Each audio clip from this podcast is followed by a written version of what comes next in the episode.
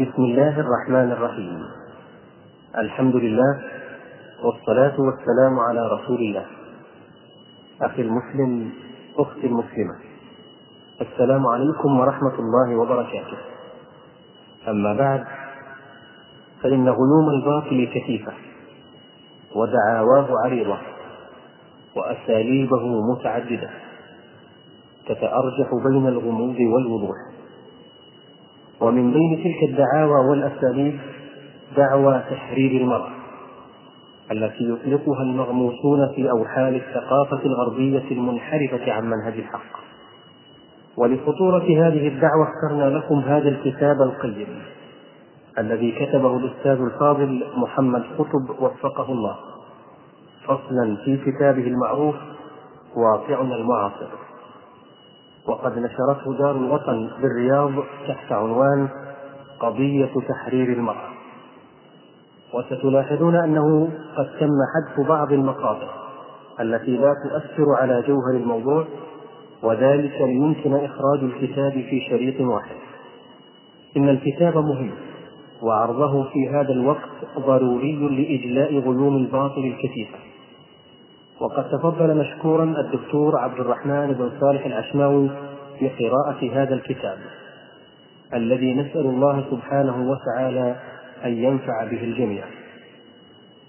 وسيدرك المستمع الكريم أهمية وخطورة المعلومات التي يطرحها هذا الكتاب حتى يكون على بينة من الأمر. مقدمة الناشر بسم الله الرحمن الرحيم. الحمد لله والصلاة والسلام على رسول الله وبعد. السؤال الذي يطرح نفسه ونحن نتحدث عن قضية تحرير المرأة هو هل للمرأة قضية في مجتمعنا؟ ولماذا هذه الإثارة حول المرأة؟ هل ضاعت هويتها لدرجة أن تطرح أسئلة عريضة مثل أيتها المرأة أين هويتك؟ أو هل هي مظلومة حتى تعلن المرافعة ضد الرجل. إن وضع المرأة ومهمتها في المجتمع قضية واضحة في دين الله. لذلك جاءت التشريعات الخاصة ببناء البيت المسلم والمجتمع المسلم وبالعلاقات بين الرجل والمرأة محددة واضحة. بل إن الأصل الذي قام عليه مبدأ الذكر والأنثى في الكون هو الذي أصله الدين وهو وضوح هوية المرأة. ووضوح مهمتها في الحياة. لقد تخصص كل من الرجل والمرأة بمهمة لا يستطيع الآخر أن يقوم بها بالصورة المطلوبة. فالمرأة مشغولة في البيت والأصل بقاؤها فيه لتؤدي رسالتها إلا لحاجة تخرجها عن الأصل. والرجل يتولى الأمور خارج البيت وإذا اختلطت المهام بينهما حصل الاضطراب حتى يشمل المجتمع ثم الحياة كلها. ونقول بعد ذلك إذا كانت لقضايا المرأة المطروحة أمور تفسر أسباب إثارتها في مجتمعات معينة نقول تفسرها ولا تبررها فإننا لا نجد تبريرا بل ولا تفسيرا لطرح هذه القضايا وإثارتها في مجتمعنا. حيث تسود قيم الإسلام الضابطة لوضع المرأة في المجتمع. لذلك يأتي تحذيرنا لكل الغيورين في مجتمعنا من مثل هذه الدعوات التي تريد إخراج المرأة عن بيتها وعن مهمتها ورسالتها وطبيعتها. وإذا حصل ذلك لا سمح الله فلا تسأل عن هلكة المجتمع. إن وضع المرأة في مجتمعنا لا يمكن أن تحلم به تلك المرأة الغربية سواء أكانت بنتا أم زوجة أم أما وبنظرة موضوعية لوضع المرأة في الغرب وهي بنت تتقاذفها أيدي الذئاب البشرية أو زوجة كادحة لا تأوي إلى بيتها إلا كالة مرهقة لتشارك الرجل حتى في دفع أقساط السيارة والبيت وإلا فلا قيمة لها عنده. أو أم يقذفها أولادها بالنهاية في إحدى دور الرعاية الاجتماعية نقول بنظرة منصفة إلى حال المرأة المسلمة في مجتمعنا وهي بنت مصونة يحافظ عليها الرجل جزءا من حياته أو وهي زوجة مكفولة بواسطة الرجل حتى ولو ملكت ما ملكت من المال بل يظهر البون الشاسع وهي أم أو جدة تتحول إلى ملكة في كيان أولادها وأحفادها. إن المرأة في الغرب مظلومة ومبتذلة حقا إنها تستحق أن ترفع لها قضية ترافع بها الرجل الذي يبتزها وذلك من أجل إنصافها. فمهلا يا دعاة التغريب ويا دعاة البحث عن هوية المرأة نطلب منكم الإنصاف والموضوعية ونطلب القيم فالزموها ويا دعاة الإصلاح وأصحاب الغيرة اتقوا فتنة لا تصيبن الذين ظلموا منكم خاصة. وتذكروا قول النبي صلى الله عليه وسلم اتقوا الدنيا واتقوا النساء فإن أول فتنة بني إسرائيل كانت في النساء. وتذكروا حديثه الآخر ما تركت بعدي فتنة أضر على الرجال من النساء وغير ذلك من التحذيرات من الذي لا ينطق عن الهوى. ورغبة في المشاركة في تحذير مجتمعنا وإنذاره من الخطر الذي أصاب الأمم في دعوة ما يسمى بتحرير المرأة وخشية من أن يحل بنا ذلك قمنا باستلال أحد فصول الكتاب القيم واقعنا المعاصر وهو فصل تحرير المرأة. بعد إذن المؤلف والناشر. وذلك لأن هذا الفصل يتحدث بصورة واعية عن مراحل إخراج المرأة من بيتها وإفسادها في النهاية فيما يسمى عند العلمانيين بتحرير المرأة وذلك في المجتمع المصري. ولأننا نعتقد أن تجربة المجتمع المصري عمت بها البلوى في المجتمعات الأخرى لذا رأينا أن من واجبنا إيضاح الأمر وبيانه حتى لا تزل قدم بعد ثبوتها فتذوق السوء والعياذ بالله. وهي رسالة نرجو أن يتبعها رسائل أخرى في هذا الميدان بل وفي ميادين أخرى وذلك لتوضيح جوانب من محاور هجوم التيار العلماني على دين الأمة وقيمها. الناشر دار الوطن للنشر بالرياض قضية تحرير المرأة. يقول الأستاذ محمد قطب بطل هذه القصة هو قاسم أمين. شاب نشأ في أسرة تركية مصرية أي محافظة. فيه ذكاء غير عادي. حصل على ليسنس الحقوق الفرنسية من القاهرة وهو في سن العشرين. بينما كان هناك في عصره من يحصل على الشهادة الابتدائية في سن الخامسة والعشرين. ومن هناك التقطه الذين يبحثون عن الكفاءات النادرة والعبقريات الفذة ليفسدوها وليفسدوا الأمة من ورائها التقطوه وابتعثوه إلى فرنسا لأمر يراد. اطلع قبل ذهابه إلى فرنسا على رسالة لمستشرق يتهم الإسلام باحتقار المرأة وعدم الاعتراف بكيانها الإنساني وغلي الدم في عروقه كما يصف في مذكراته. وقرر أن يرد على هذا المستشرق وأن يفند افتراءاته على الإسلام. ولكنه عاد بوجه غير الذي ذهب به. لقد أثرت رحلته إلى فرنسا في هذه السن المبكرة تأثيرا بالغا في كيانه كله فعاد إلى مصر بفكر جديد وعقل جديد ووجهة جديدة. عاد يدعو إلى تعليم المرأة وتحريرها على المنهج ذاته الذي وضعه المبشرون وهم يخططون لهدم الإسلام. يقول في مذكراته إنه التقى هناك بفتاة فرنسية أصبحت صديقة حميمة له وإنه نشأ بينه وبينها علاقة عاطفية عميقة ولكنها بريئة وإنها كانت تصحبه إلى بيوت الأسر الفرنسية والنوادي والصالونات الفرنسية فتفتح في وجهه البيوت والنوادي والصالونات ويكون فيها موضع الترحيب. وسواء أكان هو الذي التقى بها أم كانت موضوعة في طريقه عمدا ليلتقي بها فلقد لعبت هذه الفتاة بعقله كما لعبت بقلبه وغيرت مجرى حياته وجعلته صالحا للعب الدور المطلوب الذي قررت مؤتمرات التبشير أنه لا بد منه لهدم الإسلام.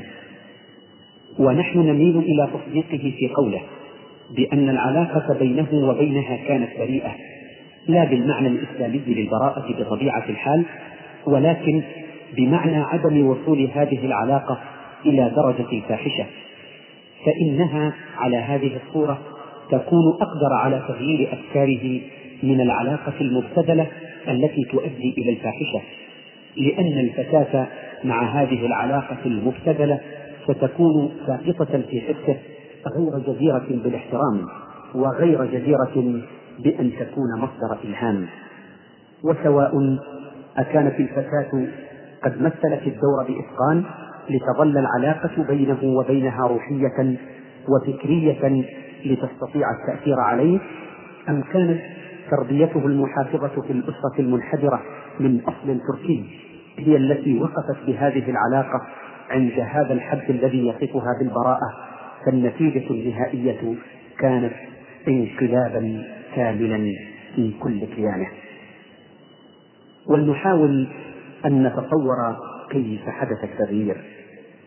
هذا شاب عبقري نعم ولكنه قادم من بلاد محتلة.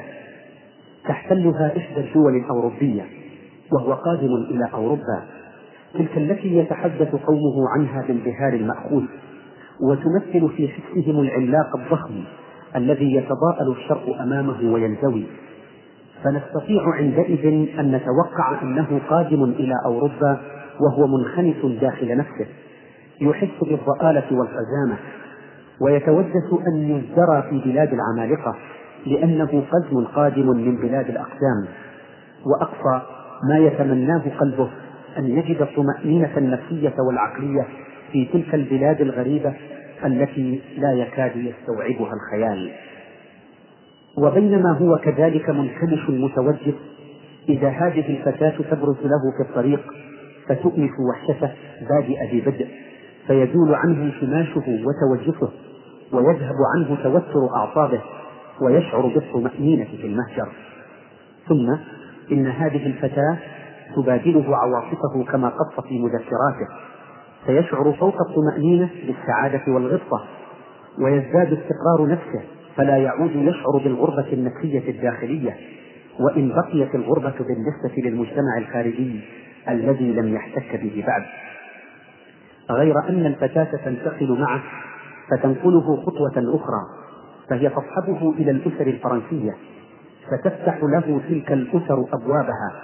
وترحب به وتصحبه إلى النوادي والصالونات فترحب به كذلك. وهنا تزول الغربة نهائيا سواء بالنسبة إلى مشاعره الخاصة أو بالنسبة إلى المجتمع الخارجي. وينطلق في المجتمع الجديد واثقا من نفسه واثقا من خطواته. كيف تصير الأمور الآن في نفسه؟ كيف ينظر إلى العلاقة بينه وبين هذه الفتاة؟ وكيف ينظر إلى التقاليد التي تم عن طريقها كل ما تم في نفسه من تغيير؟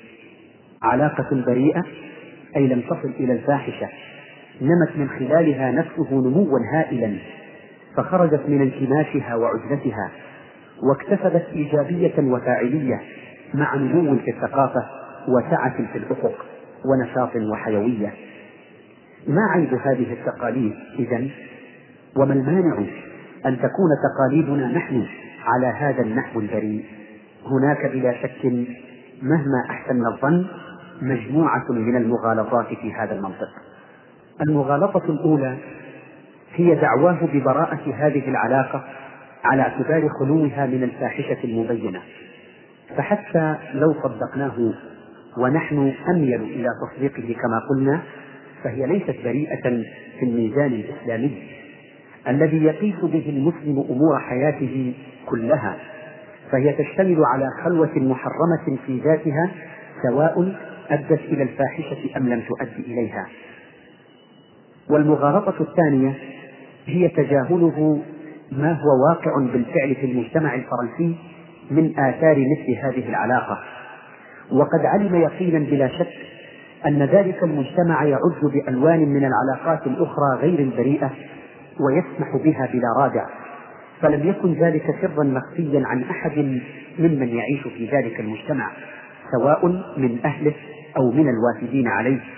والمغالطة الثالثة هي زعمه في كتابه الأول تحرير المرأة أن هذا التحرير لن ينتج عنه إلا الخير ولن تنشأ عنه العلاقات الدنسة التي رآها بعينه في المجتمع الفرنسي إنما سينشأ عنه تقوية اواصر المجتمع وربطها برباط متين وايا كان الأمر فقد عاد قاسم أمين من فرنسا داعيا لتحرير المرأة داعيا إلى السفور ونزع الحجاب. نفس الدعوة التي دعا بها رفاعة الطهطاوي من قبل عند عودته من فرنسا مع فارق الرئيس لا في الدعوة ذاتها ولكن في المدعوين. فإن أكثر من نصف قرن من الغزو الفكري المستمر كانت قد فعلت فعلها في نفوس الناس فلم تقابل دعوة قاسم أمين بالاستنكار البات الذي قوبلت به دعوة رفاعة الطهطاوي ولم توأد في مهدها كما وئدت الدعوة الأخرى من قبل.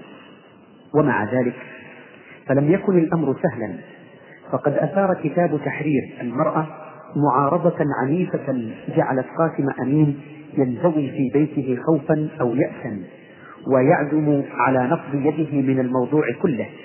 ولكن سعد زغلول شجعه وقال له امض في طريقك وسوف أحميك. عندئذ قرر أن يعود وأن يصبر عن وجهه تماما. فلئن كان في الكتاب الأول قد تمحك في الإسلام وقال إنه يريد للمرأة المسلمة ما أعطاها الإسلام من حقوق وفي مقدمتها التعليم فقد أسقط الإسلام في كتابه الثاني المرأة الجديدة ولم يعد يذكره.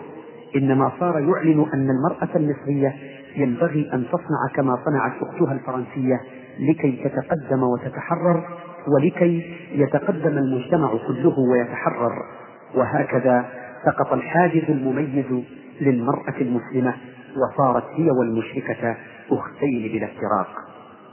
بل وصل الأمر إلى الدعوة إلى السير في الطريق ذاته الذي سارت فيه المرأة الغربية من قبل. ولو أدى ذلك إلى المرور في جميع الأدوار التي قطعتها وتقطعها النساء الغربيات. وقد كان من بين تلك الأدوار ما يعلمه قاسم أمين ولا شك من التبذل وانحلال الأخلاق. قال ولا نرى مانعا من السير في تلك الطريق التي سبقتنا إليها الأمم الغربية لأننا نشاهد أن الغربيين يظهر تقدمهم في المدنية يوما فيوما. وبالجملة يقول قاسم أمين فإننا لا نهاب أن نقول بوجوب منح نسائنا حقوقهن في حرية الفكر والعمل بعد تقوية عقولهن بالتربية حتى لو كان من المحقق أن يمررن في جميع الأدوار التي قطعتها وتقطعها النساء الغربيات. وكان من آخر ما قاله في ليلة وفاته مخاطبا بالفرنسية مجموعة من الطلبة والطالبات الذين جاءوا من رومانيا في زيارة لمصر.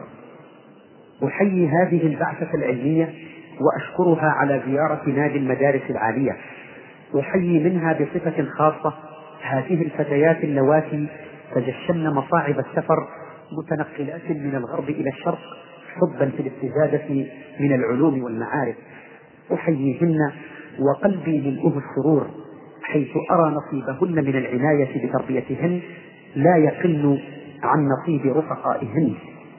أحييهن ولي شوق عظيم. أن أشاهد ذلك اليوم الذي أرى فيه حظ فتياتنا المسلمات المصريات كحظ هاته الفتيات السائحات من التربية والتعليم. ذلك اليوم الذي نرى فيه المسلمات جالسات جنبا إلى جنب مع الشبيبة المصرية في اجتماع أدبي كاجتماع اليوم. فيشاركننا في لذة الأدبيات والعلوم التي هن منها محرومات فعسى أن تحقق الآمال حتى يرتقين فيرتقي بهن الشعب المصري. والآن وقد صار للمرأة قضية فلا بد للقضية من تحريك. وتبنى القضية فريق من النسوة على رأسهن هدى شعراوي وفريق من الرجال المدافعين عن حقوق المرأة. وأصبح الحق الأول الذي تطالب به النسوة هو السفور.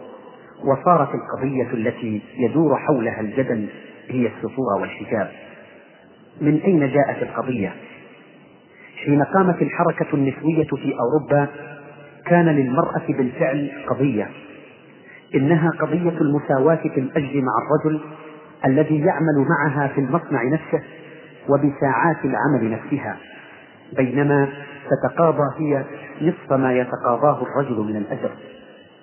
أما في مصر أو في العالم الإسلامي فلم تكن للمرأة قضية خاصة.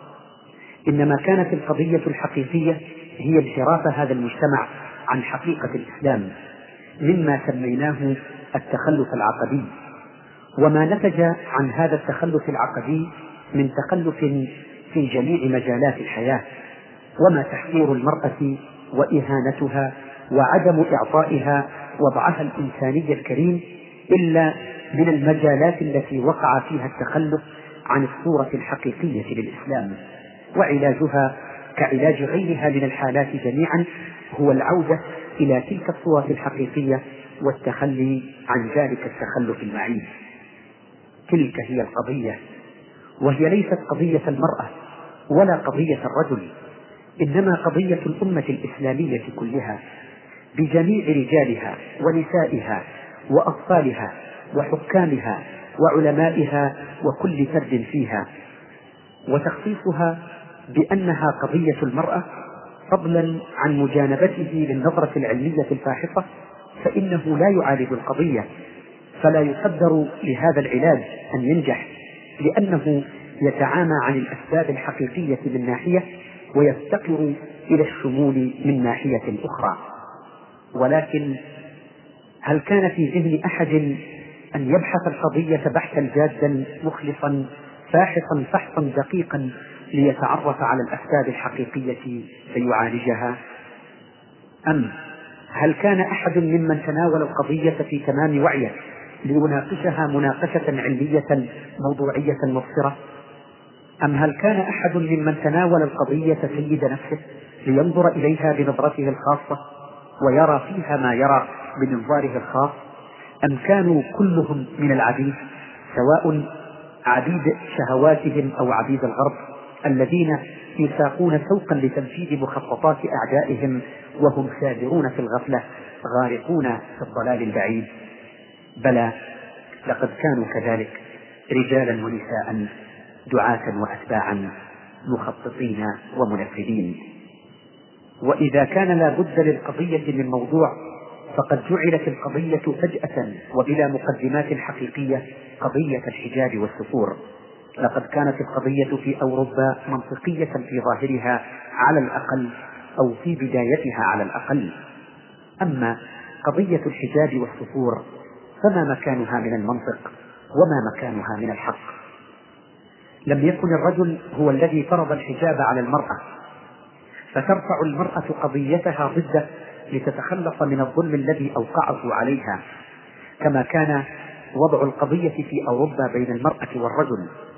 إنما الذي فرض الحجاب على المرأة هو ربها وخالقها الذي لا تملك إن كانت مؤمنة أن تجادله سبحانه فيما أمر به أو أن يكون لها الخيرة في الأمر.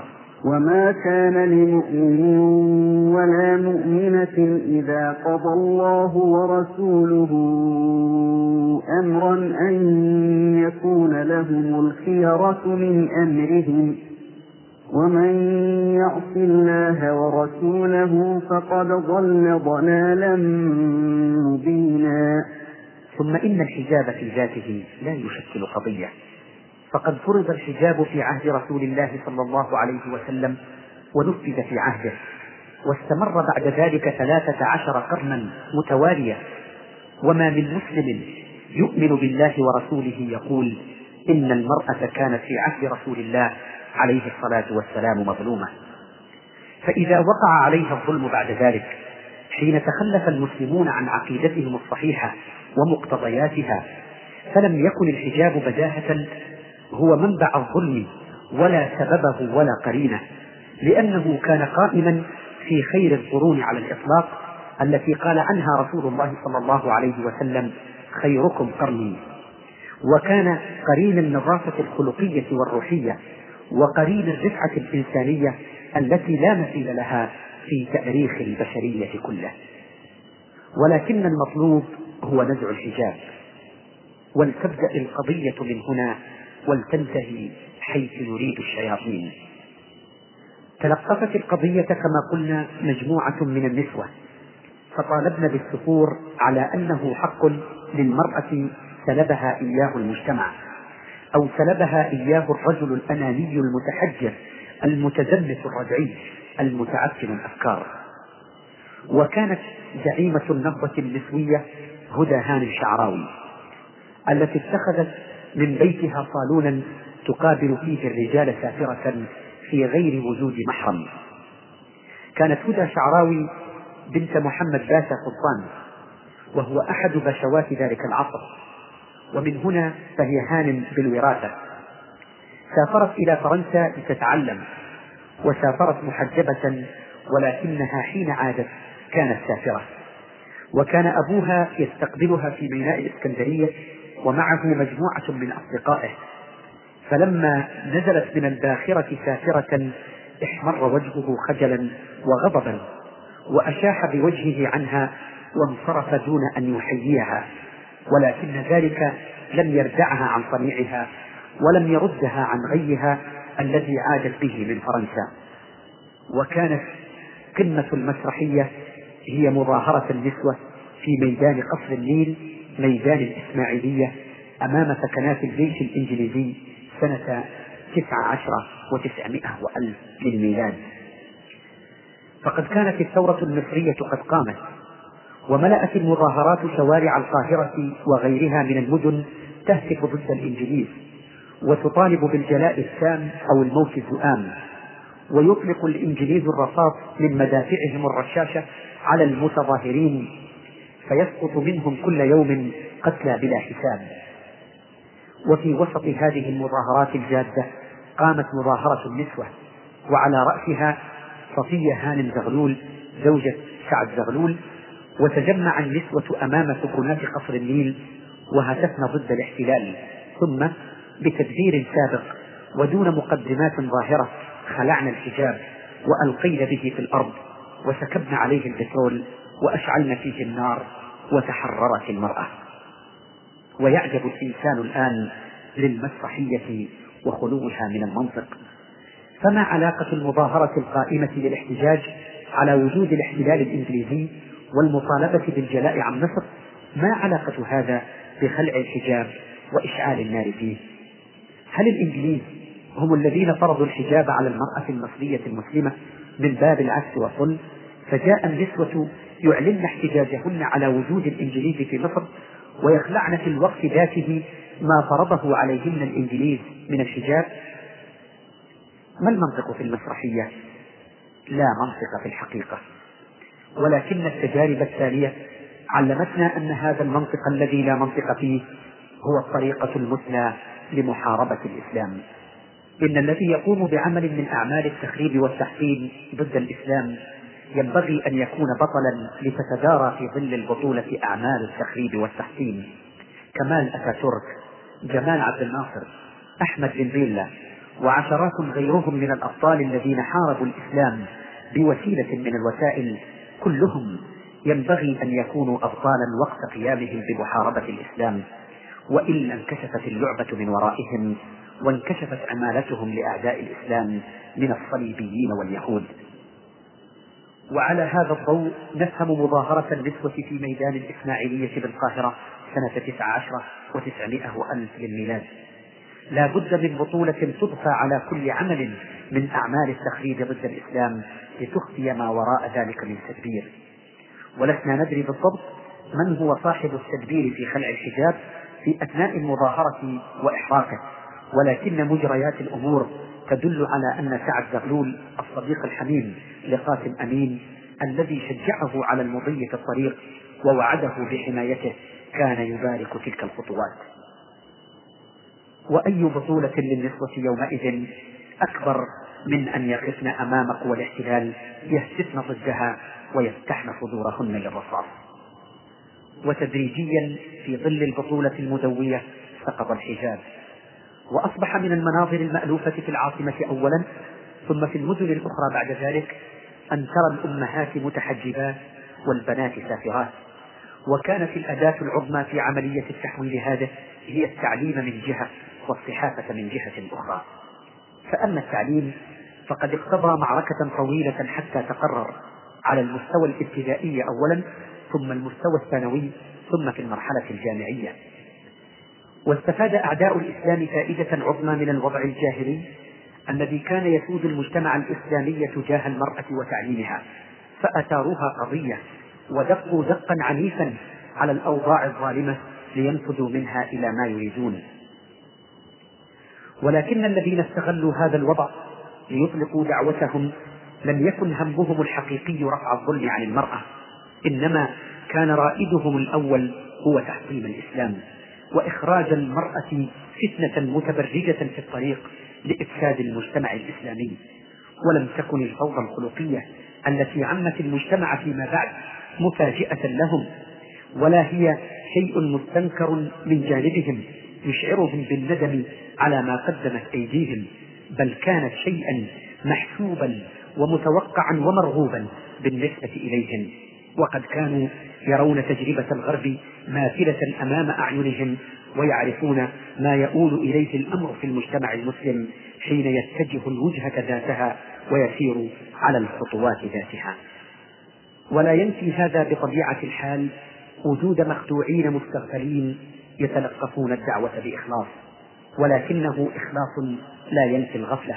وهم بغفلتهم أدوات معينة للشياطين يستغلون موقفهم لتقوية دعوتهم. لأن الناس ترى إخلاصهم فتظن أنهم على خير فيتبعونهم فيتم ما أرادت الشياطين. وقد كان هناك بديل ثالث للمفلح المخلص الذي يريد الله ورسوله ويريد تصحيح الأوضاع في المجتمع المنحرف. ويريد رفع الظلم عن المظلومين ألا وهو الدعوة والجهاد لإعادة المجتمع الإسلامي إلى صورته الصحيحة التي ينبغي أن يكون عليها ولكن أحدا من المصلحين القائلين يومئذ لم يدعو إلى ذلك البديل الثالث. وظل الخيار المعروض دائما هو إما الإبقاء على الأوضاع السيئة المتخلفة الجامدة الظالمة وإما محو الإسلام ونبذه والانسلاخ منه. والاتجاه إلى أوروبا من أجل التقدم والتحضر والرقي. بل إنه حين جاءت الدعوة إلى البديل الثالث في موعدها المقدور عند الله وجدت أبشع الاضطهاد والتنكيل من الحكام ووجدت الإعراض العنيف والمعارضة من المصلحين مما يكشف عن الاتجاه الحقيقي لحركات الإصلاح التي أقيمت في المجتمع الإسلامي. وأن هدفها لم يكن الإصلاح حقا بقدر ما كان هو تحطيم الإسلام أولا وليكن بعد ذلك ما يكون. سقط الحجاب تدريجيا عن طريق بنات المدارس. أولم تقرر المؤتمرات التبشيرية في مخططاتها ضد الإسلام ضرورة العمل على تعليم المرأة المسلمة وتحريرها؟ وفي مبدأ الأمر لم يكن التبرج والتهتك هو طابع بنات المدارس بل لم يكن مقبولا أصلا في المدارس. لو خرجت بنات المدارس في ذلك الحين عن تقاليد المجتمع المسلم دفعة واحدة ومن أول لحظة هل كان يمكن أن يقبل أحد من أولياء الأمور أن يرسل ابنته إلى المدرسة لتتعلم؟ كلا بالطبع. إنما لا بد من طمأنة أولياء الأمور تماما حتى يسمحوا بإرسال بناتهم إلى المدارس ولتكن الخطة على الأسلوب المتبع في عملية التحويل كلها بطيء ولكنه أكيد المفعول منعا لإثارة الشكوك. بالتدريج الشعر في مبدأ الأمر مغطى بقبعة وتتدلى من الخلف ضفيرتان تربطهما شريطة من القماش الضفيرتان مكشوفتان. أما الرأس فتخفيه القبعة والوجه سافر نعم ولكن صغيرات يا أخي لا بأس. ولم يمر الأمر في الحقيقة بسهولة ولكنه مر في النهاية كما مرت كل الخطوات التالية حتى كشف الصدر والظهر والساقين والذراعين والعري على الشواطئ والتهتك في الطرقات. كيف مر؟ إن هذا الأمر له دلالته ولا شك. نعم. كانت هناك جهود شيطانية لإفساد المجتمع المصري بالذات لتصدير الفساد منه إلى بقية المجتمع الإسلامي كما مر القول. وشاركت في هذه الجهود كل الوسائل الممكنة من صحافة وإذاعة وسينما ومسرح. وكان التركيز عنيفا والوسائل فعالة ولكن هل يكفي ذلك كله لتفسير ما حدث؟ لبيان ذلك نقول. إن كل هذه الوسائل لا تزال مستخدمة حتى هذه اللحظة وبعنف أشد مما كان قبل خمسين عاما دون شك. وقد أحدثت هذه الوسائل في خلال ما يزيد على نصف قرن تيارا هائلا نافرا من الإسلام منسلخا منه. ومع ذلك توجد اليوم فتيات متحجبات جامعيات مثقفات لا يتنازلن عن حجابهن ولو دخلن من أجله السجون والمعتقلات. فما الفرق؟ بعبارة أخرى نسأل هل كان الحجاب الذي سقط عقيدة أم هو تقاليد؟ والأخلاق التي سقطت هل كانت ذات رصيد إيماني حقيقي أم كانت تقاليد؟ والرجل الذي ثار يوم نزلت المرأة إلى الشارع لتعمل هل كانت ثورته نابعة من عقيدة حقيقية دينية أو غير دينية أم كانت عنجهية الرجل هي المحرك والمحافظة عليها هي الدافعة إلى الثورة. حين يكون الحجاب عقيدة فإنه لا يسقط مهما سلط عليه من أدوات التحسين وحين تكون الأخلاق ذات رصيد إيماني حقيقي فليس من السهل أن تسقط ولو سلطت عليها عوامل الإفساد إلا بعد مقاومة شديدة وزمن مديد أما التقاليد الخاوية من الروح وأما العنجهية الفارغة فهي عرضة للسقوط إذا اشتد عليها الضغط.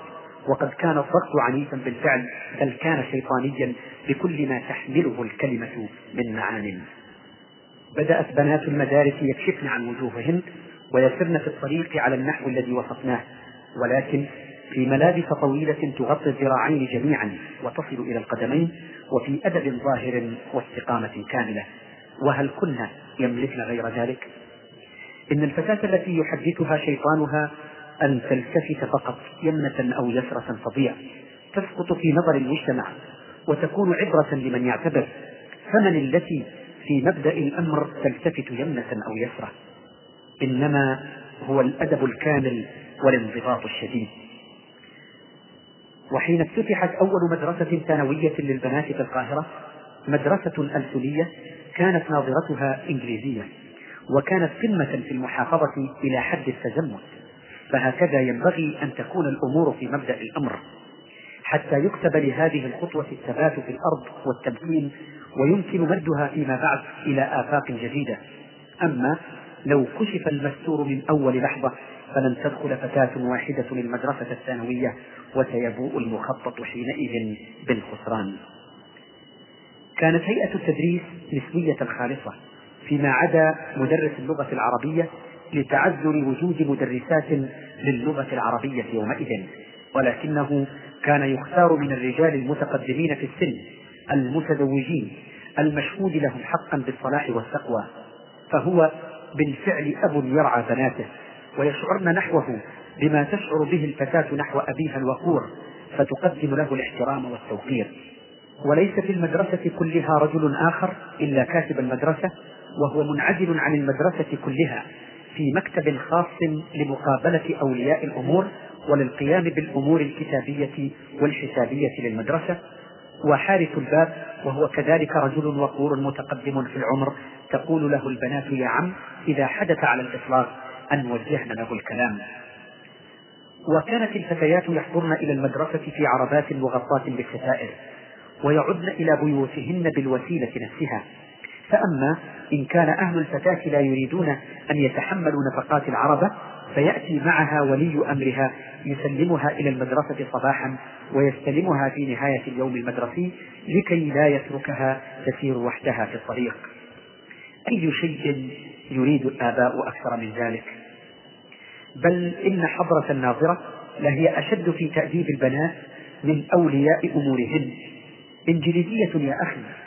الإنجليز حازمون في التربية قل ما تشاء فيهم ولكن في التربية. وكانت المناهج في مدارس البنات رجالية في الحقيقة لأمر يراد فيما بعد ولكنها بعد مغطاة فالفتاة تدرس المناهج نفسها المقررة في المدارس الثانوية للبنين ولكنها تدرس إلى جانبها مواد نسوية كالتدبير المنزلي ورعاية النشء وذلك للإيهام بأن المقصود من التعليم في هذه المدارس هو إعداد الفتاة لحياة الأسرة التي تنتظرها إذ كانت أشد نقط المعارضة في تعليم البنات بعد المرحلة الابتدائية أن الدراسة الثانوية ستعطل الفتاة عن الزواج وهي في سن الزواج وستبعدها عن جو البيت الذي خلقت له والذي ستقضي بقية حياتها فيه. فأما تعطيل الفتاة عن الزواج فقد واجهه أصحاب القضية بالمطالبة بإرجاء سن الزواج وتحريم الزواج قبل سن السادسة عشرة وصدر تشريع بذلك ومحاولة تزيين هذا التأخير بمختلف الحجج حتى صار أمرا واقعا فيما بعد لا عند السادسة عشرة بل عند الثلاثين وما بعدها في بعض الأحيان. وأما إبعاد البنت عن جو البيت فقد واجهه أصحاب القضية بتلك الدروس المتناثرة في التدبير المنزلي ورعاية النشء وفي مقابلها تزاد سنوات الدراسة الثانوية للبنات فتصبح ست سنوات بدلا من خمس للبنين.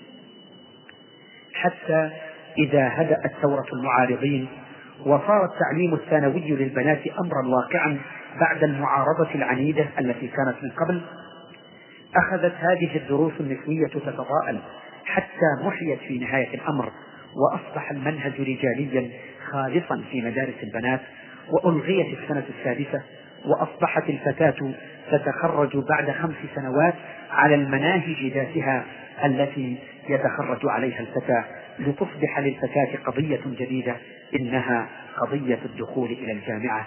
ولكن لا نستبق خطى التاريخ. تعددت مدارس البنات الثانوية في القاهرة ثم في الإسكندرية ثم في غيرها من المدن. وخفت قبضة الناظرة الإنجليزية فلم يعد يهمها إلا النظام الصارم في داخل المدرسة. أما أخلاق البنات فلم تعد تعيرها اهتماما كما كانت من قبل. وجاءت بعدها ناظرات مصريات كن أقل انضباطا من ناحية النظام وأقل اهتماما بقضايا الأخلاق. وسارت الأمور فترة من الزمن سيرها الرتيب.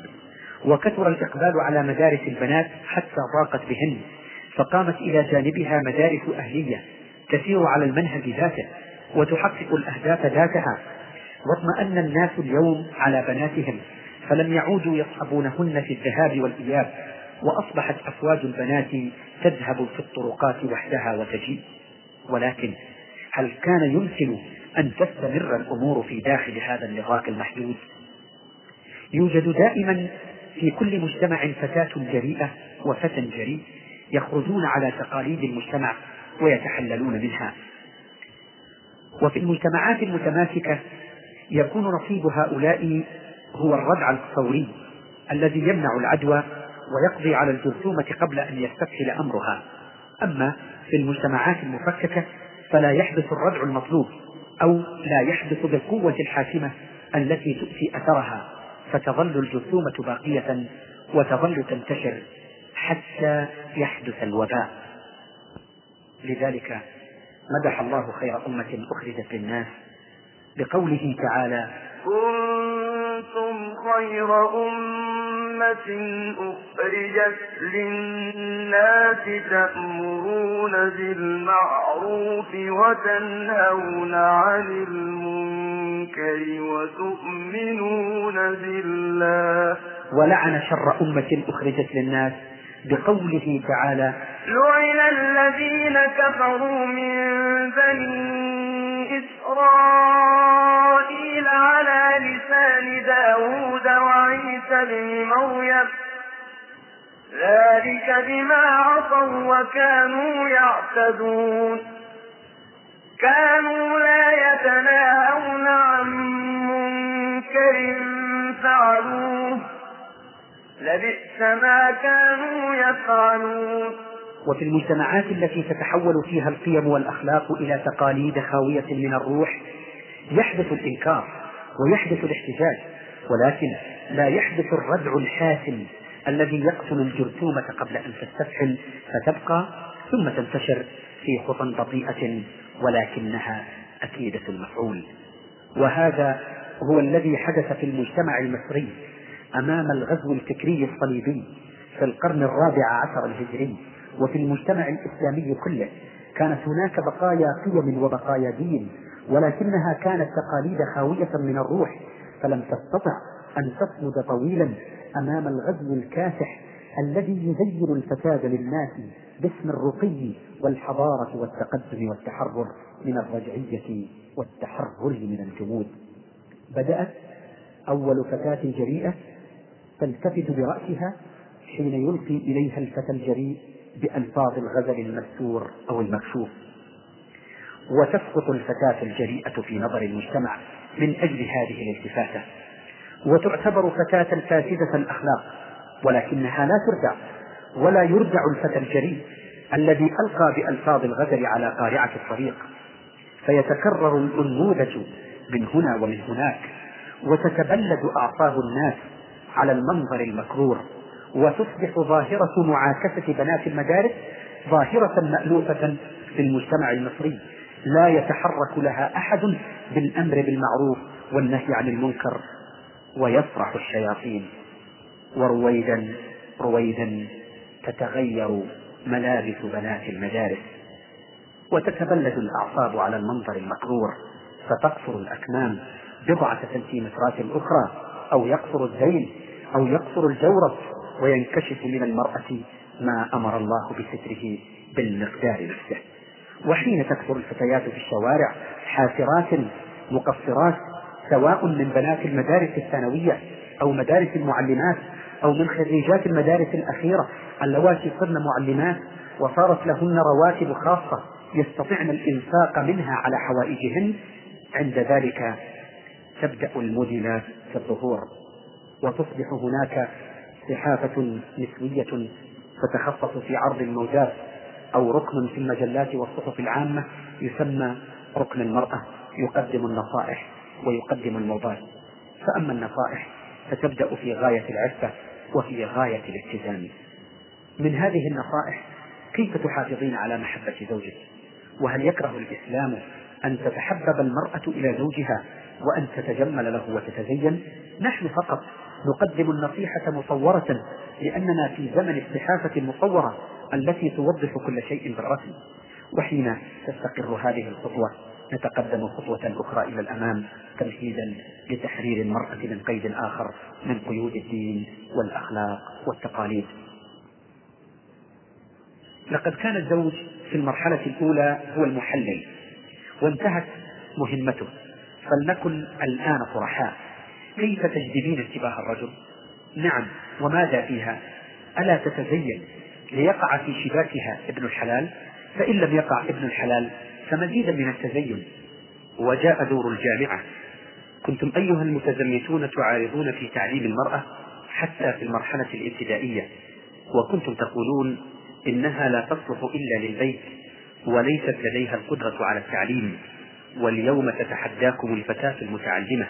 ها هي دي قد تعلمت على المناهج ذاتها التي يتعلم عليها الفتى ووصلت إلى المرحلة الثانوية وهي لم تلحق به فحسب بل تفوقت عليه في كثير من الأحيان. والآن صار من حقها أن تدخل الجامعة. فماذا أنتم قائلون أيها الرجعيون؟ ودارت معركة طويلة بين المدافعين والمعارضين كتلك التي قامت في أوروبا من قبل. وقال المدافعون إنه الدور نفسه. إن المرأة قضيتها واحدة في كل بلاد العالم وستسير في الخطوات نفسها ونتيجتها في النهاية واحدة هي النتيجة التي وصلت إليها أوروبا أو التي سبقت العالم كله بقرن من الزمن أو أكثر وخاضت المرأة فيها المعركة ذاتها وخرجت منها منتصرة في النهاية. وفي ظاهر الأمر كان الذي يقوله المدافعون أمرا واقعا في كثير من بلاد الأرض ولكنهم كانوا غافلين عن أمور كانوا غافلين أولا عن أن القضية لم تأخذ شكلا واحدا في كل الأرض بسبب طبيعتها لا خاصة كما توهموا ولكن لأن الأجهزة العالمية التي تدير القضية لحسابها الخاص قد جعلتها تأخذ هذه الصورة لأمر تريده. وكانوا غافلين ثانيا عن أن قضية المرأة المسلمة ليست هي قضية أختها الأوروبية. فأختها الأوروبية ولا أخوة في الحقيقة لأن المسلمة لا تؤاخي المشركة. قد صارت لها قضية لأنه ليس لمجتمعها منهج رباني يسير عليه. إنما يشرع فيه البشر بأنفسهم فيظلمون أنفسهم ويظلمون غيرهم. وقد وقع الظلم هناك من تشريع أو عرف وضعه البشر ثم اختاروا أو اختار لهم الشياطين في الحقيقة حلا ساروا فيه حتى أوصلهم في النهاية إلى الخبال من تفكك الأسرة وتحلل المجتمع وشقاء الرجل والمرأة كليهما وتشرد الأطفال وجلوش الأحداث وانتشار الشذوذ والأمراض النفسية والعصبية والقلق والجنون والانتحار والخمر والمخدرات والجريمة.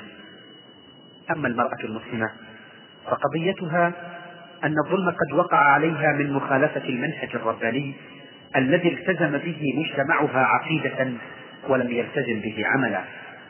وارتد في هذه النقطة بالذات إلى أعراف الجاهلية الفاسدة وقد يكون الظلم واحدا أو متشابها ولكن العلاج يختلف لاختلاف الأسباب.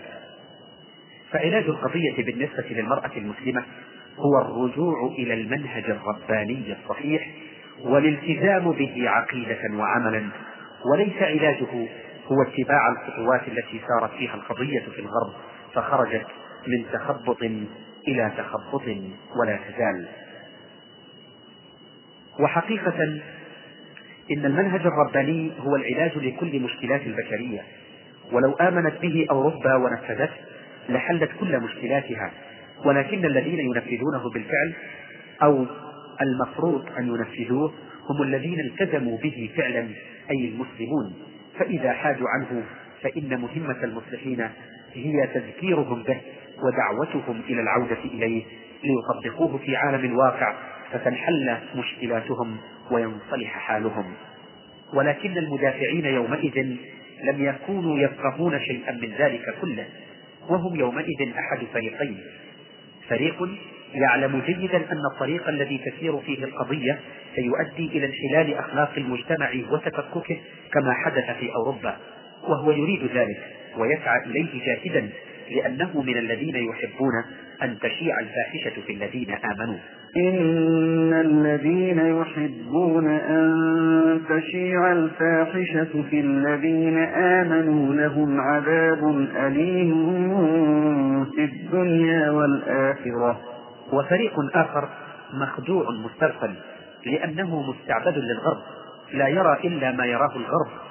ويظن في غفلته وعبوديته أن سيده دائما على صواب. وهذا وذاك مسخران معا لخدمة الصليبية في المجتمع الإسلامي وخدمة اليهودية العالمية كذلك. وقال هذا وذاك إن قضية المرأة تستلزم أن تدخل الفتاة الجامعة لتؤدي رسالتها على الوجه الأكمل. دارت المعركة.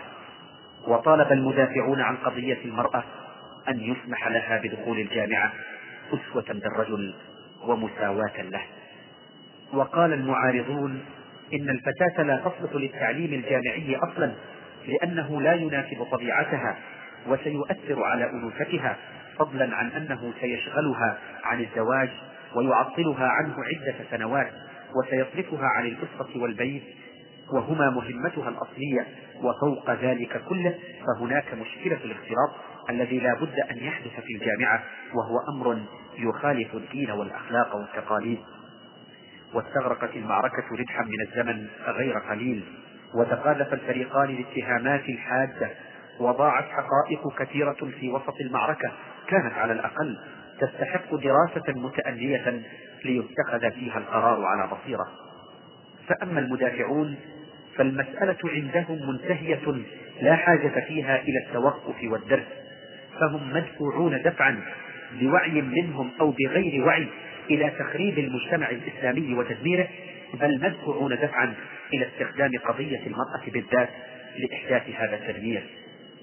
وأما المعارضون فمن أي منطلق ينطلقون؟ كان ظاهر الأمر أنهم ينطلقون من منطلق إسلامي وقد كثر في كلامهم بالفعل ذكر الدين والأخلاق والتقاليد ولكن هل كانوا على وعي حقيقي بالإسلام؟ لقد كان وعيهم به ضئيلا في الحقيقة وكان إخلاصهم للتقاليد أعمق في حسهم من الإخلاص للدين. أو قل إن التقاليد التي كانوا يحرصون عليها ويدافعون عنها كانت مختلطة في حسهم بالدين ومن ثم كان يختلط عليهم الإخلاص للتقاليد بالإخلاص للدين. ولكنها لم تكن في الحقيقة تقاليد إسلامية. إنما كانت تقاليد جاهلية ارتدت إليها المرأة المسلمة في فترة تخلفها العقدي ثم اختلطت في حسها بالإسلام وظن المدافعون عنها بإخلاص أنهم يدافعون عن الدين. وكانت عنجهية الرجل ولا شك عنصرا من عناصر القضية. كان يحب أن يتميز وأن ينفرد بأشياء سواء أكانت مما ميزه الله به حقيقة أو مما ميزته به الجاهلية ويختلط الأمران معا في حسه فيعتقد أنهما كليهما من صميم الدين وأنه حين يدافع عن مركزه المتميز ويدفع المرأة عن اللحاق به يدافع عن الدين. ولم يكن في المدافعين عن قضية المرأة أن يستغلوا نقطة الضعف هذه في موقف المعارضين وأن يستغلوها إلى آخر المدى. فدعوا إلى إخراج الدين كله من القضية والحديث عنها على أنها قضية تقاليد وحين تكون على هذه الصورة فهي إذا تقاليد عتيقة بالية ينبغي أن تحطم ويستبدل بها تقاليد جديدة عصرية تقدمية متطورة. وبطبيعة الحال لم يرضى المتدينون والحريصون على الأخلاق عن حص القضية في محيط التقاليد وإخراجها من دائرة الدين. كما كان أعداؤهم يدعونهم كلما احتدمت المعركة بقولهم لا تزدوا بالدين في كل الأمور فالدين لا علاقة له بهذه الأمور. ولكنهم في النهاية انهزموا وتراجعوا. ثم صمتوا. وتقرر الأمر الذي خطط له المخططون فأصبح أمرا واقعا رضي المتدينون أو كرهوا وأعلنوا رأيهم أو صمتوا عنه. لماذا حدث ذلك؟ لم يكن التطور العالمي كما توهم المتوهمون ولم يكن ضغط الحضارة الغربية ولم يكن الحق الذي كان مغلوبا ثم انتصر كما أذاع المدافعون عن قضية المرأة ولم تكن طبيعة القضية وكونها قضية عالمية لا بد أن تأخذ مجراها في كل الأرض بل لم يكن الغزو الفكري في ذاته هو الذي جعل الأمور تأخذ هذه الصورة. إنما كان قبل كل شيء الهزيمة الداخلية الناشئة من القواء الناجل بدوره عن التخلف العقدي والانبهار بما عند الغرب والظن بأنه لا بد أن يكون صوابا ما دام آتيا من عند الأقوياء الغالبين. نعم إنها الهزيمة الروحية هي التي مكنت للغزو الفكري وهي التي جعلت كل ما يخططه المخططون ينفذ كأنه أمر حتمي لا مرد له ولا طاقة لأحد في الوقوف في طريقه. وما كان شيء من ذلك ليحدث لو أن المسلمين كانوا على إسلام صحيح. فالعقيدة الحية المتمكنة من القلوب لا تقهر ولا يتخلى عنها أصحابها مهما وقع عليهم من الضغوط. والاستعلاء بالإيمان يقي الناس من الذوبان في عدوهم ولو انهزموا أمامه في المعركة الحربية. والغنى النفسي الذي يحدثه الإيمان الحق بالله والغنى الواقعي الذي يحدثه التطبيق الصحيح للمنهج الرباني يجعل المسلم فردا وجماعة ومجتمعا ودولة في غنى عن الاقتراض في عالم القيم والمبادئ فضلا عن التسول. وإذا احتاج لشيء من أمور الدنيا يفتقده عنده فإنه يأخذه في استعلاء المؤمن ويطوعه لمنهجه الرباني ويصبح مالكا له لا مملوكا له. وما كان الغزو الفكري ليتسرب إلى نفوس المسلمين لو كانوا على إسلام صحيح ولا إلى عقولهم وأفكارهم ومشاعرهم حتى يزيلهم عن قاعدتهم ويجرفهم في التيار غثاء كغثاء السيل. كما وصفهم رسول الله صلى الله عليه وسلم قبل أربعة عشر قرنا من الزمان. وما كان ضغط الحضارة الغربية ليجلي المسلمين عن مواقعهم وهي حضارة زائفة ممسوخة في عالم القيم على الرغم من كل التقدم العلمي والمادي والتكنولوجي الذي تشتمل عليه وقد كان المسلمون قليلين أن يأخذوا كل التقدم العلمي والمادي والتكنولوجي الذي يحتاجون إليه كما أخذوا من الروم والفرس أول مرة دون أن يفقدوا إسلامهم أو يتخلوا عن ذاتيتهم أو تختلط القيم والموازين في حسهم. بل كان المسلمون قمينين أن يصححوا أفكار البشرية الزائغة إزاء لوثة الداروينية ولوثة التطور. ولوثة المادية ولوثة التفسير الجنسي للسلوك البشري والتفسير الآلي للحياة ولوثة التحرر من كل القيم ولوثة إخراج المرأة من بيتها ووظيفتها الأساسية لتكدح وتشقى من أجل لقمة العيش وتتبذل وتفسد وتفسد المجتمع كله معها في نهاية الأمر لو كانوا على إسلام صحيح. ولكنهم لم يكونوا فأصابهم ما أصابهم. وبدلا من أن يصححوا للبشرية منهج حياتها ويهدوها إلى المنهج الحق تخلوا هم عن منهجهم الرباني وراحوا يلهثون لهثا وراء الجاهلية الأوروبية يستأذنونها في مذلة أن تسمح لهم باللهث وراءها. ولا تحتقرهم ولا تستصغرهم إلى أن يتمكنوا من اللحاق بها في آخر الشوط وذلك هو التفسير الحقيقي لما حدث في قضية المرأة وكل القضايا الأخرى التي ألمت بالمسلمين في أثناء نهضتهم المعاصرة دخلت المرأة الجامعة لا لتتعلم فقط ولكن لتتحرر لتتحرر من الدين والأخلاق والتقاليد. فقد قيل لها كما قيل للمرأة الأوروبية من قبل إن التعليم والاختلاط والحرية والتجربة كلها حقوق للمرأة. كان الدين والأخلاق والتقاليد تمنعها من مزاولتها واليوم ينبغي أن تحطم الحواجز كلها لتحصل المرأة على ما لها من حقوق. وبطبيعة الحال لم تكن هناك طفرة إنما جاء كل شيء بالتدريج. وما كان المخططون يتوقعون أن تحدث الطفرة وإن تلهفت قلوبهم لمشاهدتها ولا كان ذلك ممكنا في عالم الواقع. لقد دخلت أربع فتيات كلية الآداب في الجامعة المصرية مقتحمات كل الحواجز القائمة يومئذ والمجتمع كله بين مؤيد ومعارض يرفض التجربة الجديدة وما يمكن أن تسفر عنه. وكان هناك طبعا قدر من الأدب وقدر من الحياء وقدر من الاحتشام سواء من جانب الفتيات الأربع أو من جانب الطلاب في مدرجات الجامعة وأفيتها والجو كله مملوء بالحذر والترقب. ومع ذلك كله كتبت أمينة السعيد في مذكراتها التي نشرتها لها الهلال وهي إحدى الفتيات الأربع اللواتي اقتحمن الحواجز ليثبتن جدارة الفتاة المصرية بكذا وكذا مما أثبتن جدارتهن به. كتبت تقول إنه في الاختبار الشفوي في آخر العام كانت اللجنة في اختبار اللغة الإنجليزية مكونة من أستاذ إنجليزي وأستاذ مصري وإن الأستاذ الإنجليزية ابتدرها في الاختبار بسؤالها عن رأيها في الحب. تقول إنها من جانبها تلعثمت في بادئ الأمر وإن الأستاذ المصري غضب حتى احمر وجهه من الغضب وغادر اللجنة فقال لها الأستاذ الإنجليزي لا عليك منه استمري. وتقول إنها وجدت نفسها تنطلق في الحديث عن الحب بلا تلعثم ولا حياء وهو المطلوب. لم تكن الجامعة المصرية كما كانت جامعة القاهرة تسمى في ذلك الحين قد أنشئت لترعى القيم الإسلامية ولا لترعى تنشئة الشبان والفتيات تنشئة إسلامية. إنما كانت قد أنشئت لتكون منبرا حرا يهاجم منه الدين والأخلاق والتقاليد مهاجمة شفوية وعملية كلما أمكن.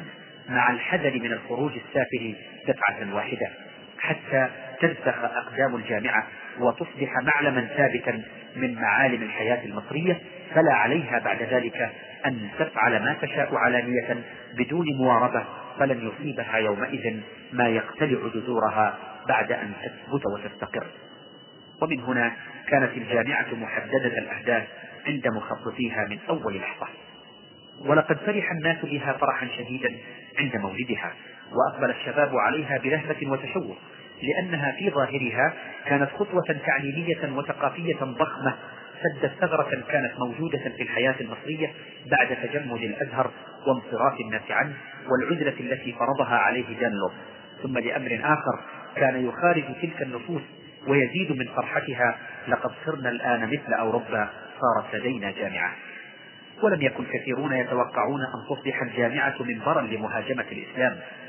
ولتخريج شباب يستخفون علانية بكل القيم الدينية يستخفهم الغرور العلمي أو الجهلي متكئين إلى أنهم خريجو الجامعة أي الطراز الحديث. فليس لأحد أن يتصدى لهم أو يناقشهم أو يخطئهم وإلا فهو جاهل رجعي متخلف. فهنا في الجامعة وهنا فقط يوجد العلم الحق. والأفق الواسع والفكر المتحرر والنظرة التقدمية والروح العلمية وإرادة الحياة الحرة. وفي كل مكان آخر أيا يكن ذلك المكان توجد الرجعية والجمود والتأخر والعفن الممكن الذي خلفته عصور الانحطاط والجهل الفاضح الذي يعيش في الظلمات غير منفتح على تيار الحياة الحي. ويكفي أهله سوءا وجهالة وتخلفا أنهم لا يعرفون لغة أجنبية. ولعل الناس فوجئوا في أول الأمر بالمستشرقين الذين يفتحون في الإسلام ويشوهون صورته ويهاجمونه جهرة أساتذة في كلية الآداب يدرسون أفكارهم للطلاب تحت إشراف طه حسين عميد الأدب العربي ورئيس قسم اللغة العربية يومئذ ومن بينهم المستشرق اليهودي مرجليوس الذي كان يقول إن محمدا صلى الله عليه وسلم مجهول النسب. فقد كانت العرب تطلق على من لا تعرف نسبه اسم عبد الله. ومن ثم فمحمد بن عبد الله صلى الله عليه وسلم هو ابن رجل مجهول النسب وهي فرية لم يقلها أحد غيره من المستشرقين. ولعل الناس فوجئوا بطه حسين الذي قال في كتاب الشعر الجاهلي للتوراة والإنجيل أن يحدثانا عن إبراهيم وإسماعيل وللقرآن أن يحدثنا عنهما كذلك. ولكن هذا وذاك لا يثبت لهما وجودا تاريخيا فوجئ الناس بطه حسين يصبح في مكان الصدارة في الجامعة الجديدة ثم يقول في فترة لاحقة في كتابه مستقبل الثقافة في مصر إن مصر لم تكن جزءا من الشرق وإنما كانت دائما جزءا من حوض البحر الأبيض المتوسط وكل ما جاءها من الخير جاءها من حوض البحر الأبيض المتوسط. وكل ما جاءها من الشر جاءها من الشر. ولعل الناس فوجئوا بمن يقول إن قصص القرآن الكريم قصص فني يعني لا يتحدث عن حقائق تاريخية وأشخاص حقيقيين إنما هي قصص فنية مبتدعة من الخيال لأغراض فنية. وفوجئوا وفوجئوا وفوجئوا. وسارت دائرة من سار منهم. ولكنها ثورة أضعف من أن تغير شيئا من الواقع. ومضى الواقع الجديد يثبت أركانه. يمد له المخططون من وراء الستار وتتبلد عليه مشاعر الناس. حتى جاء الوقت الذي أصبح الناس هم أنفسهم خريجي الجامعة أو الجامعات فيما بعد. فتجانست الأفكار والتصورات والدوافع وأنماط السلوك ولم يعد شيء مما يجري في الجامعات. يثير ما يسمى الرأي العام. وكما كان هناك من أهداف الجامعة تخريج الجيل الجديد من الرجال المتحررين الذين أداروا ظهورهم للإسلام وولوا وجوههم شطر الغرب سواء من كلية الآداب أو الحقوق أو الكليات العملية. فقد كان من أهدافها كذلك تخريج الجيل الجديد من النساء المتحررات اللواتي انسلخن من الدين والأخلاق والتقاليد. فقد كانت الفتاة الجامعية المثقفة المتحررة عنوانا للتغير المطلوب ودافعا في الوقت ذاته إلى مزيد من التحرر المطلوب. ولكن هنا تأتي وسائل الإعلام الأخرى لتمد قضية المرأة باللهب الدائم الذي لا يخبو أواره حتى يتم المطلوب كله وفي أقصى صورة ممكنة فلئن كان اللهيب قد ابتدأ أو اشتعل في مسرحية مظاهرة نسائية التي أحرقت الحجاب في ميدان الإسماعيلية أمام سكنات الجيش الإنجليزي فالصحافة المصرية اللبنانية المسيحية المارونية تواكب القضية وتدفعها دائما إلى الأمام. إن عدسة الصحافة تلاحق الفتاة الجامعية لترصد جميع تحركاتها وتختار بطبيعة الحال الوجوه الجميلة لتجعلها إعلانا عن القضية. وتتنوع التعليقات ولكنها كلها تبارك تلك الخطوة الجبارة التي خطتها الفتاة المصرية والتي حطمت فيها القيود والحواجز وأخرجت المرأة المصرية من سجن التقاليد المظلم ومن عقلية القرون الوسطى المظلمة لترى النور لتتحرر لتشارك في أمور المجتمع. في ظل تلك التعليقات تسنح الفرصة وهي دائما سانحة لمهاجمة تلك التقاليد التي تجعل المرأة حبيسة البيت مستعبدة للرجل ناقصة الآدمية مهضومة الحقوق لا عمل لها إلا الحمل والولادة والرضاعة وخدمة الرجل وتربية الأولاد. ولئن كانوا قد استخدموا الإسلام في مبادئ حركتهم كما استخدمه قاسم أمين وغيره ليتترسوا به من قذائف المعارضين الذين سيرمونهم ولا شك بالمروق من الدين فإن هذه المرحلة سرعان ما استنفذت أغراضها ووقفوا موقفهم الحقيقي من الإسلام وهو موقف النبذ والمعارضة والهجوم على مرحلتين متتابعتين بحكم الظروف. الأولى هي مهاجمة التقاليد والأخرى هي مهاجمة الدين باسمه الصريح. في مرحلة الهجوم الأولى هاجموا التقاليد التي كانت ظالمة بالفعل من تأثير الردة الجاهلية التي كان المجتمع الإسلامي قد ارتد إليها نتيجة تخلفه العقدي وعدم تطبيقه الإسلام على صورته الحقيقية ولكنهم حرصوا على أن يدخلوا في دائرة الهجوم التقاليد الإسلامية الحقيقية التي قررها الله ورسوله جنبا إلى جنب مع التقاليد الفاسدة. ويطلقوا عليها جميعا أنها تقاليد بالية ينبغي أن تحطم وأن تغير كما حرصوا على أن يسموها كلها بأنها من تراث العصور الوسطى المظلمة التي ينبغي لها أن تمحى من الوجود. في العصر الحديث عصر النور والتحرر والانطلاق. هاجموا ترك المرأة جاهلة بلا تعليم وكان هذا بالفعل من التقاليد الفاسدة التي انزلق إليها المجتمع الإسلامي بعيدا عن تعاليم الإسلام. وهاجموا احتقارها وازدراءها وتعييرها بأنها تحمل وتلد ولا شأن لها بشيء آخر. وكان هذا بالفعل من التقاليد الفاسدة المضادة تماما لتعاليم الإسلام. وهاجموا تزويجها بغير إذنها وبغير رغبتها. وكان هذا كذلك من التقاليد الفاسدة المخالفة للنصوص الصريحة من أحاديث الرسول صلى الله عليه وسلم.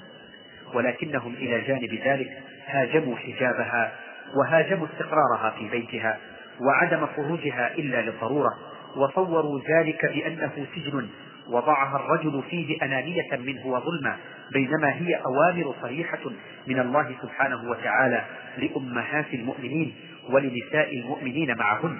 وطالبوا بخروجها إلى المجتمع سافرة متحررة في غير خير وهو أمر نهى الله عنه نهيا صريحا في آيات مبينات. وقرن في بيوتكن ولا تبرجن تبرج الجاهلية الأولى. وكذلك قوله تعالى يا أيها النبي قل لأزواجك وبناتك ونساء المؤمنين يدنين عليهن من جلابيبهن. وكذلك قوله تعالى وقل للمؤمنات يغضضن من أبصارهن ويحفظن فروجهن ولا يبدين زينتهن إلا ما ظهر منها ولا يبدين زينتهن إلا ما ظهر منها وليضربن بخمرهن على جنوبهن ولا يبدين زينتهن ولا يبدين زينتهن إلا لبعولتهن أو آبائهن أو آباء بعولتهن أو أبنائهن أو أبنائهن أو أبناء بعولتهن أو إخوانهن أو بني إخوانهن أو بني إخوانهن أو بني أخواتهن أو نسائهن أو ما ملكت أيمانهن أو التابعين أو التابعين غير أولي الإربة من الرجال أو الطفل الذين لم يظهروا على عورات النساء ولا يضربن بأرجلهن ليعلم ما يخفين من زينتهن. وتوبوا إلى الله جميعا أيها المؤمنون لعلكم تفلحون. ولكن المهاجمين في الجولة الأولى خلطوا الحابل بالنابل عن عمد وجعلوا القضايا كلها تقاليد عتيقة بالية عفى عليها الزمن ولم يعد يستساغ وجودها في عصر الحرية والنور. أما في الجولة الثانية فقد أصبح الدين ذاته هو الرجعية التي ينبغي أن ننبذها لنكون تقدميين. قلنا إن الصحافة سواء اللبنانية المسيحية المارونية أو المصرية الصميمة التي يشرف عليها من يحملون أسماء إسلامية قد تابعت قضية المرأة باهتمام ملحوظ وحرصت على تغذية المعركة بالوقود الدائم الذي لا يكثر كما حرصت على متابعة الفتاة الجامعية وهي تشق طريقها الصاعد الذي تدوس فيه كل المقدسات لكي تصل إلى النور. وكان من بين ما حرصت عليه تلك الصحافة والمجلات الأسبوعية بصفة خاصة إبراز الروح الجامعية. ولا يتبادر إلى ذهن أحد أن المقصود بالروح الجامعية هو روح البحث العلمي والتعمق في أخذ الأمور وعدم التسرع في إصدار الأحكام حتى يتثبت الباحث من أن لديه من الدلائل ما يسند الحكم الذي وصل إليه إلى آخر هذه المعاني التي تخطر على البال حين تذكر الجامعة وتذكر الروح الجامعية والتي كان نصيب الجامعيين منها في غالبية الأحيان ضئيلا للغاية. إنما الروح الجامعية المقصودة اعلم هداك الله هي الاختلاط في الجامعة بين البنين والبنات. ومقدار ما يقع في هذه الممارسة من تحرر وانطلاق وانعتاق من سجن التقاليد البالية التي تفصل شخصي المجتمع بعضهما عن بعض وتضع بينهما الحواجز التي تعوق الأمة كلها عن التقدم والارتقاء. وحذاري أيتها الفتاة أن تنهزمي في المعركة فالمجتمع كله ينظر إليك ويرقب نتيجة المعركة. وبدأت الفتاة الجامعية تتخلع في مشيتها وتتكسر وتتخلع في حديثها وتتكسر وأصبح هذا عنوان المرأة الحديثة أو المرأة المتحررة التي تملأ الشارع فيعج الشارع بالفتنة الهائجة التي لا تهدأ ولا تستقر وهو المطلوب عند دعاة تحرير المرأة. أما البيت فآخر ما تفكر فيه الفتاة الجامعية لقد نعت لها البيت بكل نعت مقزز منفذ حتى أصبح البقاء فيه هو المعرة التي لا تطيق فتاة جامعية أن تلصق بها. البيت هو السجن هو الضيق هو الظلام هو التأخر هو الرجعية هو عصر الحريم هو التقاليد البالية هو القرون الوسطى المظلمة هو دكتاتورية الرجل هو شل المجتمع عن الحركة ودفعه إلى الوراء. إنما تتعلم الفتاة الجامعية لتعمل لا لتبقى في البيت كما كانت تصنع جدتها الجاهلة المتأخرة الرجعية القابعة في سجن التقاليد المستعبدة للرجل. وحين تعمل كما يقول دعاة تحرير المرأة تنمي شخصيتها لتصبح إنسانة ناضجة. أما حين تبقى في البيت فلأي شيء تبقى لتطبخ وتغسل يا للعار أو لتحمل وتلد وترضع إن هذا الأمر حتى لو حدث لا ينبغي أن يمنعها من العمل. فالمرأة الحديثة قد تغلبت على هذه المشكلة ونسقت بين حياتها الزوجية وبين العمل فلم يعد شيء يعوقها عن العمل بعد الزواج. أما قبل الزواج فالعمل ولا شيء غير العمل. ولسنا هنا نناقش هذه اللوثة التي ينادي بها دعاة تحرير المرأة. ولا الآثار التي ترتبت على ترجيل المرأة في أوروبا وإفساد فطرتها وتنفيرها من أن تكون على فطرتها التي فطرها الله عليها ودفعها دفعا إلى التنصل من كل ما يتعلق بأنوثتها من قيم وممارسات وتركيز الأنوثة كلها في لحظة الجنس الدنسة المسعورة ودفعها إلى التشبه بالرجل وتعليلها على مناهج الرجل وتوجيه مشاعرها إلى العمل لا إلى البيت. لا نناقض هنا هذه اللوثة ويكفينا أن نشير إلى أن المرأة الأوروبية نفسها قد بدأت تتعب من لوثتها وتحن إلى العودة إلى بيتها وفطرتها وبدأت تدرك أن اللعبة كلها لم تكن لصالحها.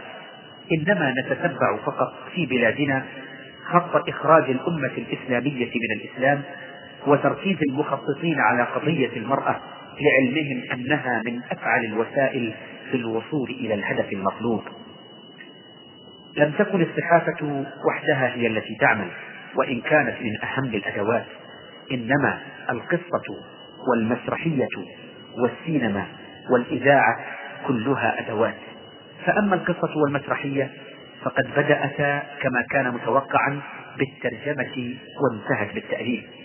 وأما السينما فقد ظلت أجنبية فترة غير قصيرة من الوقت حتى قام ناس فقالوا إن من العار علينا ألا تكون لنا سينما وأفلام وطنية أي متكلمة باللغة العربية نقصد العامية.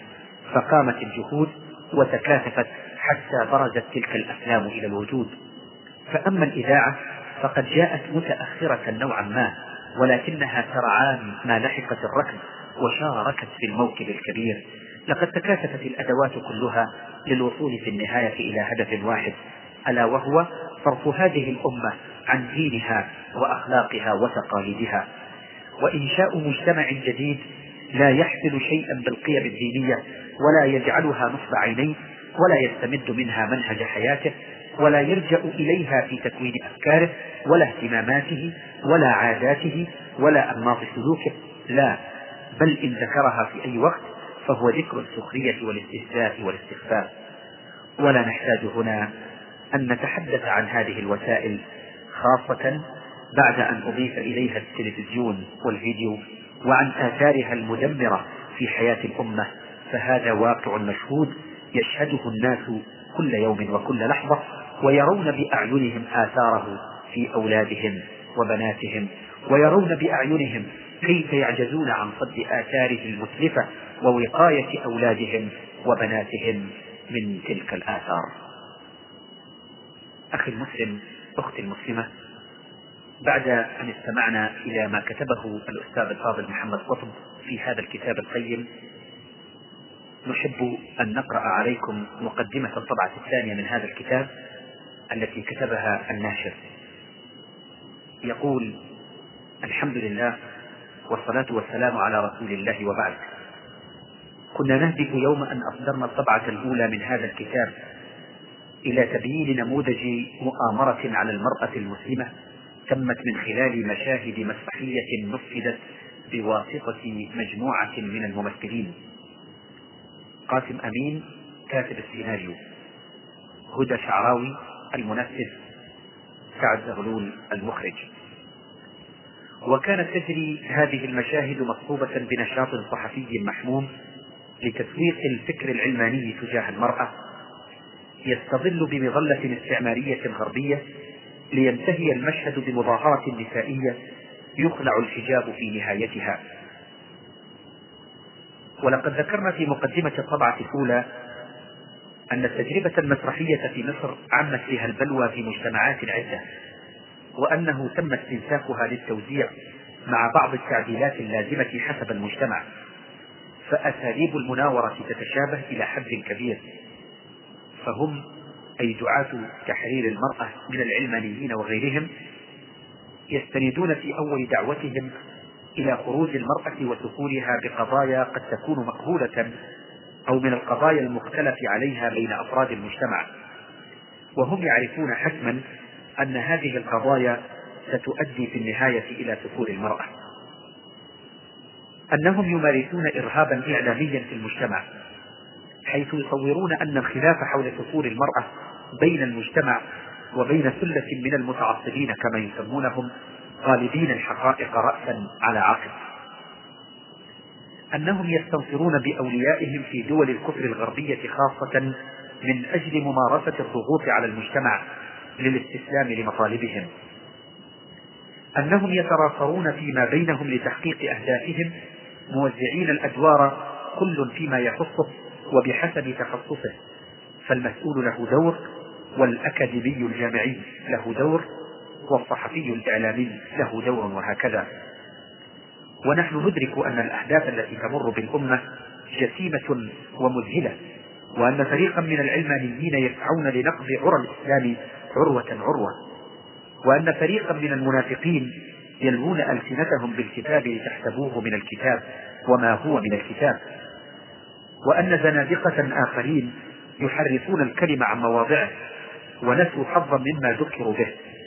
ولكن المهم أن تعرف هذه الطوائف جميعها أن القابلية لنجاح المؤامرات قد لا تتوافر في بعض المجتمعات خاصة معاقل الإسلام والتوحيد.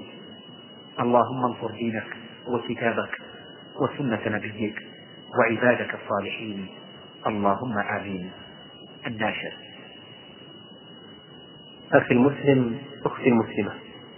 والآن بعد أن استمعتم إلى هذا الكتاب وما ضمه من معلومات خطيرة لا شك أنكم قد أدركتم الجهد الكبير الذي بذله معدو هذه المسرحية مسرحية تحرير المرأة.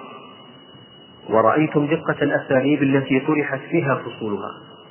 مما جعل لها آثارها الهدامة في المجتمعات الإسلامية المعاصرة بعامة وفي المجتمع المصري بصفة خاصة. وهي آثار تحتاج إلى استقصاء وبيان وإيضاح وهو ما سيدفعنا بإذن الله إلى إجراء تحقيق شامل وموسع لمعرفة آثار هذه القضية في المجتمع المصري بصفته المجتمع الذي دار حوله موضوع هذا الكتاب الذي استمعتم إليه. اللهم افتح لنا منافذ البصيرة لنعرف من خلالها مؤامرات المبطلين. ووفقنا إلى صيانة أمتنا ومجتمعاتنا الإسلامية.